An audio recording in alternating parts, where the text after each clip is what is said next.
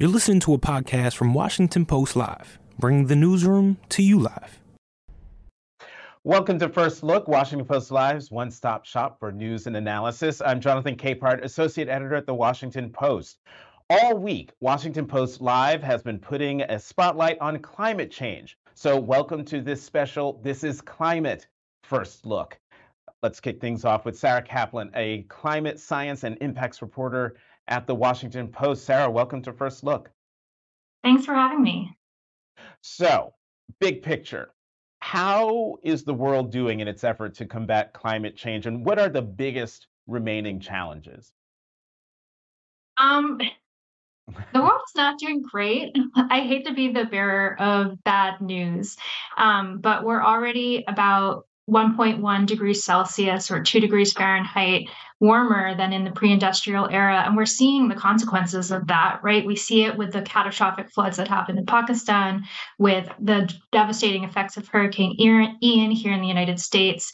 And the reality is that greenhouse gas emissions the thing that drives climate change are still rising um, and there's still investment in the fossil fuel infrastructure um, that is driving most climate change. And so the world is really not on track to where it needs to be um, I think the biggest tasks are just, I mean, it's the transformation of our whole society, our whole economy. Um, it's not easy, but there are some signs of progress. Um, the International Energy Agency just put out a really interesting report showing um, that renewable energy is actually growing even faster than anyone had predicted, and that we're on track to install a as much renewables in the next five years as we have in the past 20.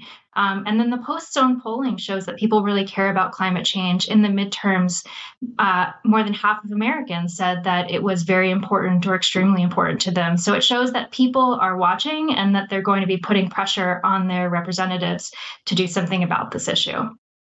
That's really interesting. You know, Sarah, as you were speaking, it made me think of, of course, the the Paris Climate Accords uh, when Donald Trump was president, he withdrew the United States from them. President Biden gets elected, uh, and he restored the restored the United States to the Paris Climate Accords after taking office.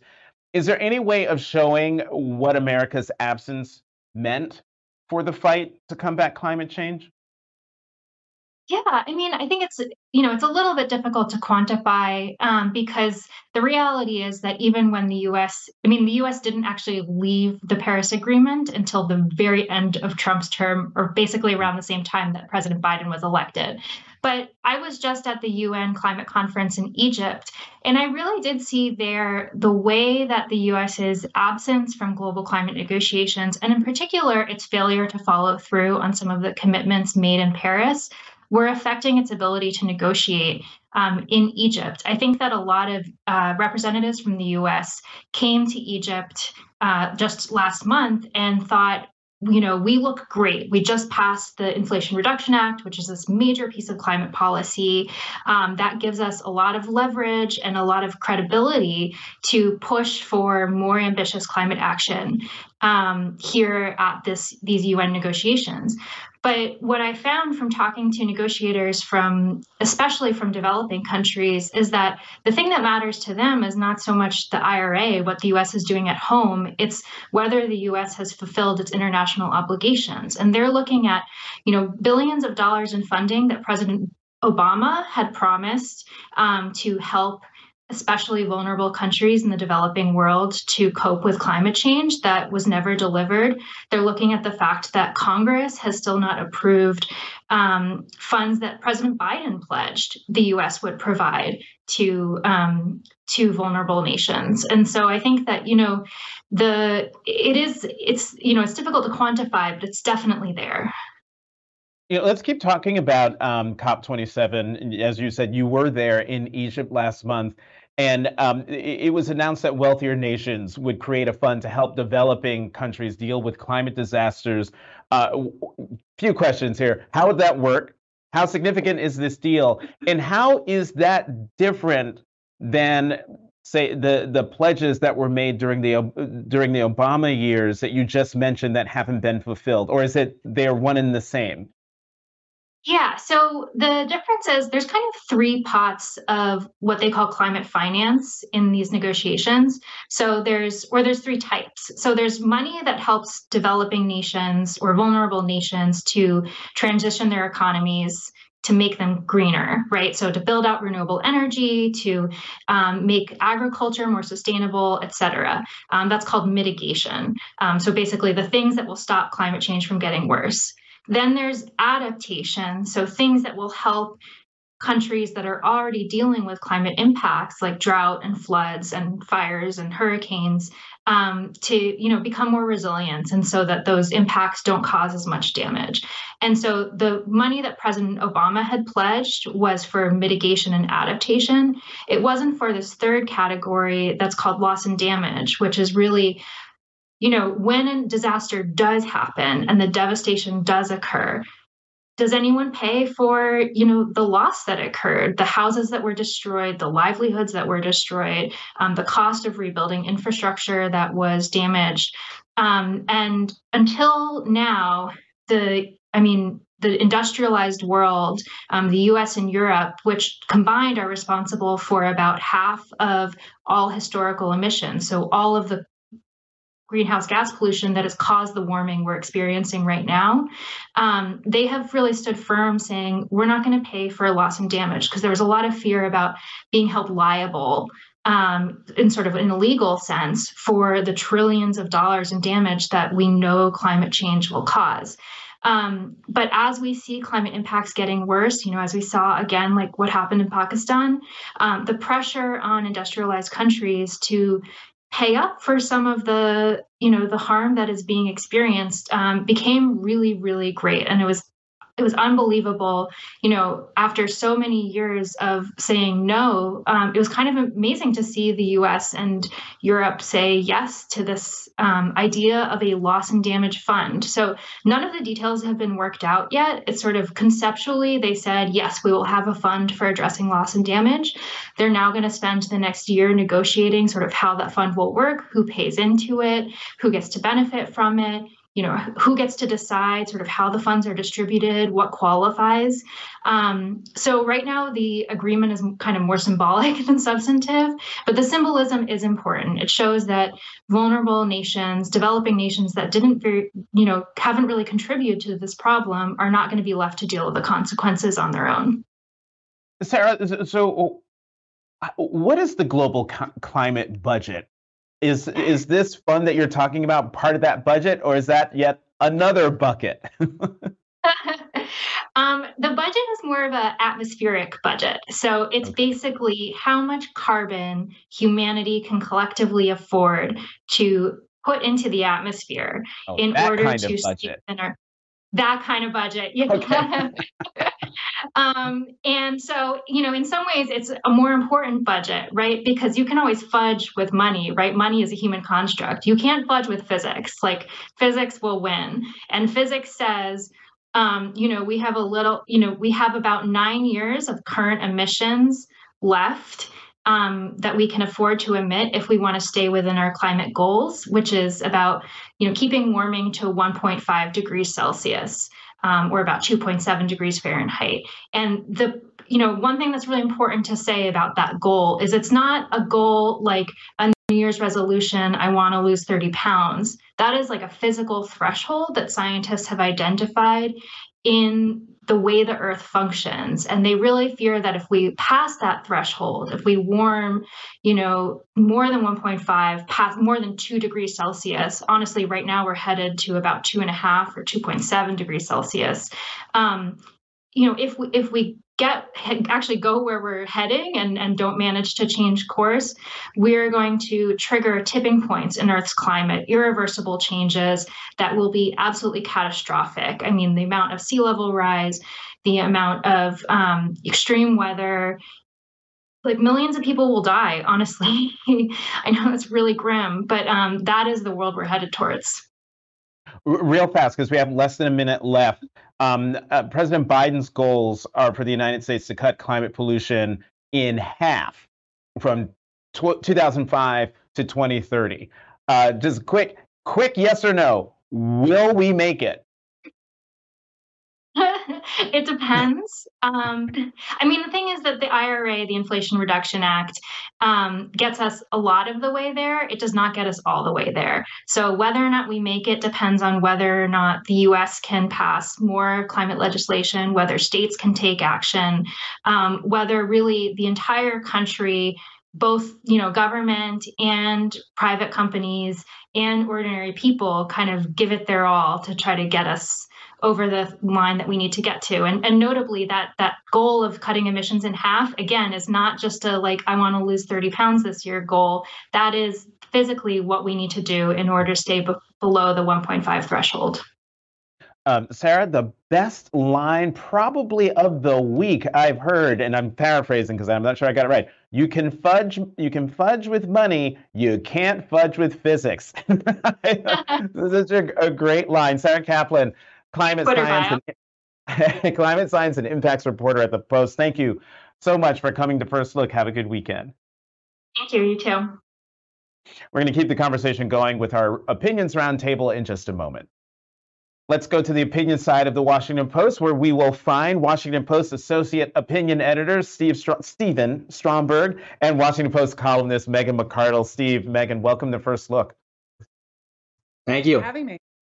All right, so uh, big news that happened that is sort of tangentially related to climate, and that is uh, Arizona Senator Kyrsten Sinema announcing that she is leaving the Democratic Party and registering as an independent.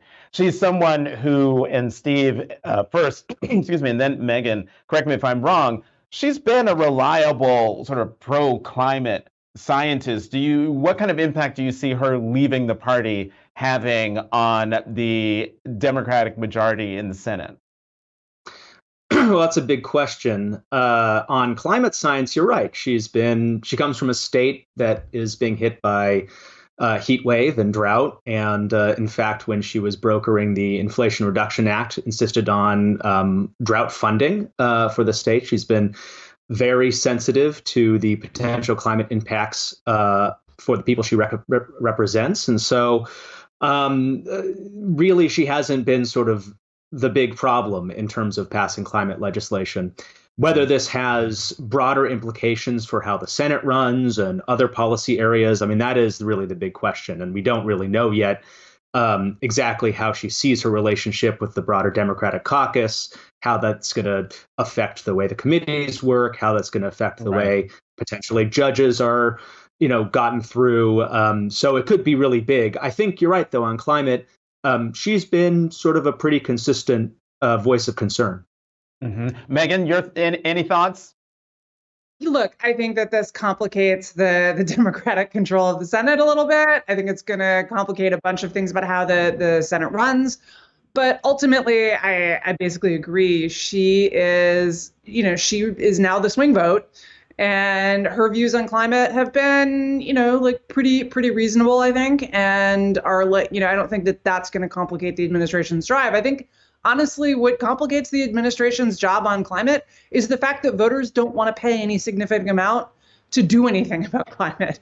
Um, and that is not going to nothing that's not going to shift because of, of Sinema's move Mm-hmm. All right, let's jump right on into um, the the climate program that the Washington Post Washington Post Live has been doing all week. Yesterday, um, it featured Senator Mitt Romney of Utah, who raised this warning about how the United States is fighting this climate battle. Listen.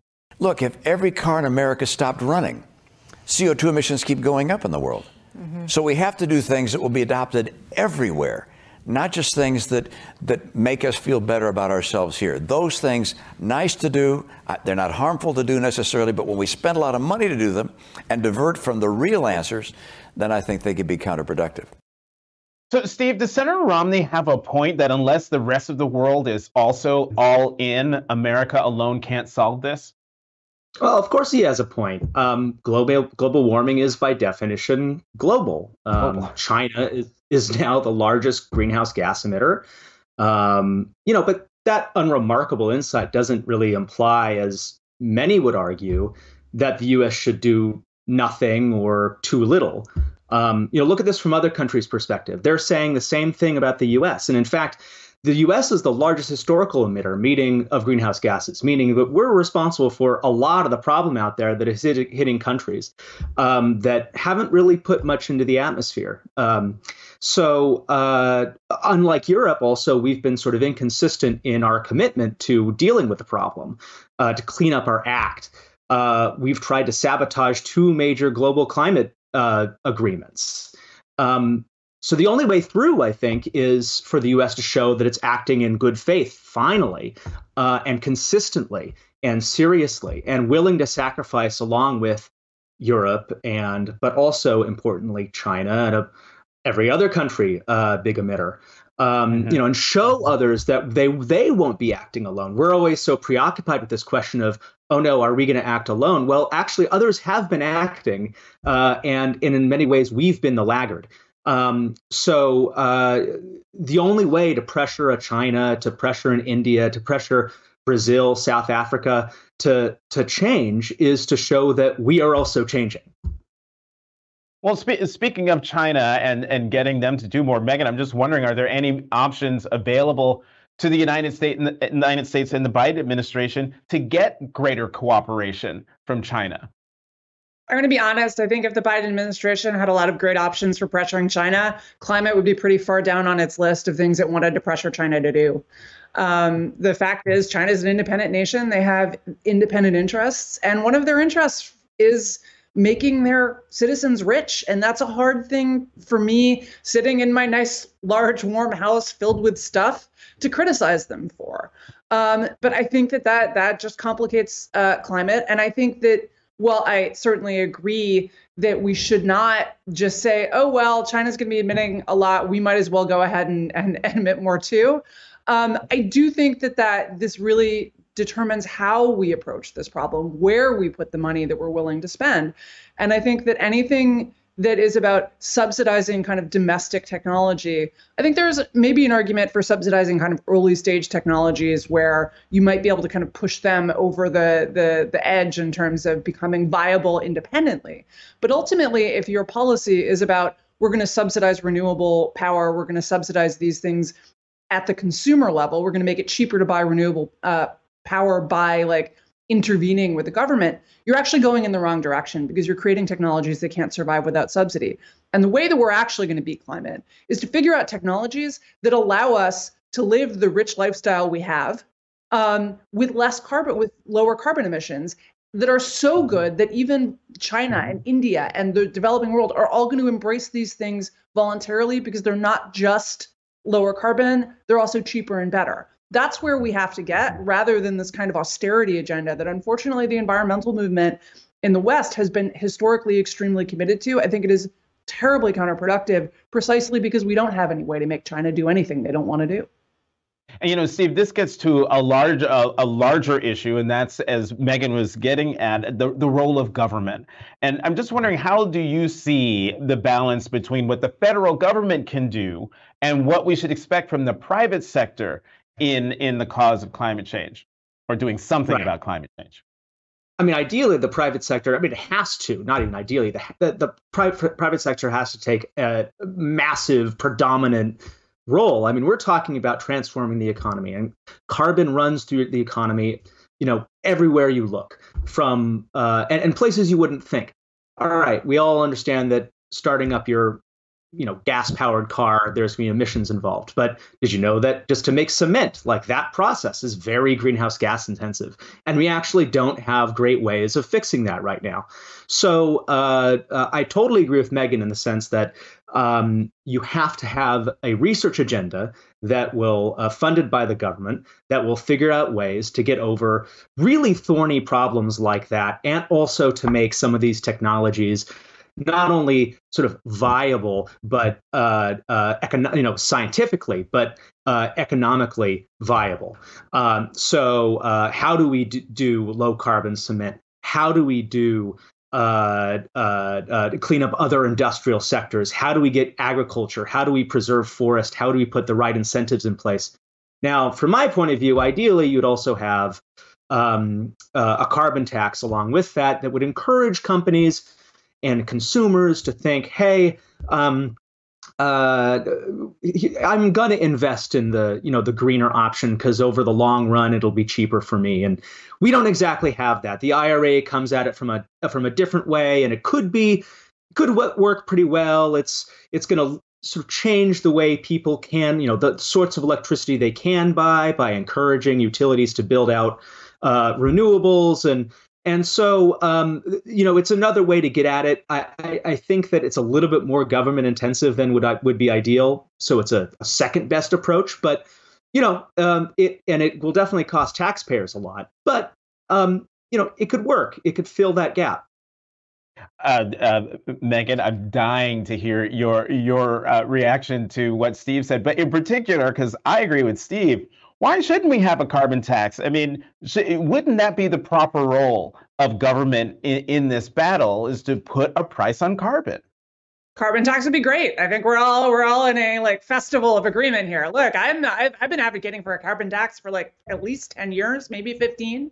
Um, this is an efficient way to price the negative externality of um, of carbon, which is just a way to say that like, look, right now it's free to for uh, industry to contribute to greenhouse gases. It shouldn't be free. It's costing other people things, and we should price that appropriately. Um, and I, you know, I, I, I can't agree more that there's, you know, we don't, th- we often think that this is just about our cars and maybe heating our houses and our airplane trips. It's about so much more than that. Fertilizer is made with fossil fuels, plastic, um, which is really, you know, very important and very hard to do without. Steel involve eh, you know all of those things decarbonizing those things is going to be really hard. That said i think attacking transportation and power where we do have alternative uh, you know solutions i think that that's great. And i do think there's a role for government in terms of building out infrastructure and other things. But ultimately i think our number one priority our number one focus whether it's with a carbon tax or anything else has to be how are we creating the technologies that are going to make poor countries adopt these technologies voluntarily instead of polluting fossil fuels um, because they are cheaper, because they are better, because they reduce particulate emissions, which are a huge problem for us as well as them, frankly, but bigger for them. Um, that that has to be the number one goal. It can't be about like, well, if we kind of jury rigged our economy and had a bunch of, you know, punishments for emitting carbon and then a bunch of you know incentives for for using lower carbon technologies that's fine i'm not against it exactly but it isn't helping the broader problem, which is that if we leave that oil in the ground, someone else is going to pull it out and use it unless we make it, unless we offer them a better, more economically viable alternative. This gets to something else you wrote years ago. You wrote years ago. You warned that if the United States achieved its goal of zero emissions, that would simply make fossil fuels cheaper for developing countries, which which would, to quote you, develop in carbon intensive ways. Is that happening now? Uh, yeah, I mean, I think we are. We have seen some of it. You know, look, right now, for example, oil markets are pretty much tapped out at capacity, and so we're, you know, whenever we change how much oil we use, we're just kind of reshuffling who gets the oil. We slightly lower the price, but then, you know, the consumption goes up to about as much as people can produce. And so I think that, you know, we have to think about that's not necessarily bad, right? It's like a subsidy for development to, to poorer countries, but it's not helping the problem of climate. Um, and so, you know, we, we really do have to think about the universe is not here to please us. Morally, the fact that the United States has emitted a ton of carbon to get where we are doesn't mean that like the United States can fix this problem through reducing its consumption. It's a much bigger problem than that, and we have to figure out ways to help other countries reduce their consumption um, so that everyone, you know, is protected from the worst outcomes. Today is filled with lots of great quotes. The universe is not here here to please us. Steve, we started this conversation talking about um, Senator Kyrsten Sinema of Arizona, uh, announcing that she's leaving the Democratic Party and becoming an independent. She was part of a sort of a duo in in the Senate that drove Democrats crazy. Her partner in in driving Democrats crazy is Senator Joe Manchin. You've been closely following a bill he proposed that's opposed by both progressive House Democrats and Senate Republicans. What is it? Right. Uh, so this is a big permitting reform bill, and I'm sorry if your eyes just glazed over because you just heard the words permitting reform bill in order.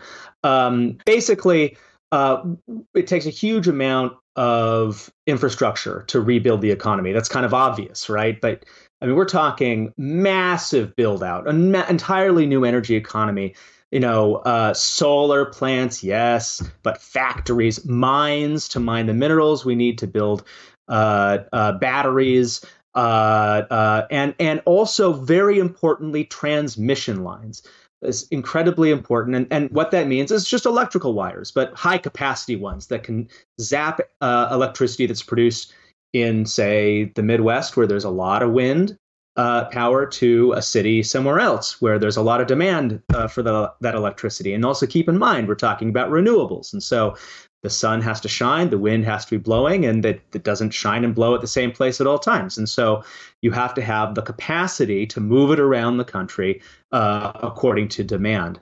Um, and this is completely anticipatable, but it's very hard to build anything in this country, in large part because of um, uh, often overlapping federal and state permitting regulations. And it's very easy to stop this stuff. There have been, there's time and time again, important big uh, transmission line, you know, electric electric wire uh, projects have failed because they've just kind of gotten caught in years of permitting hell.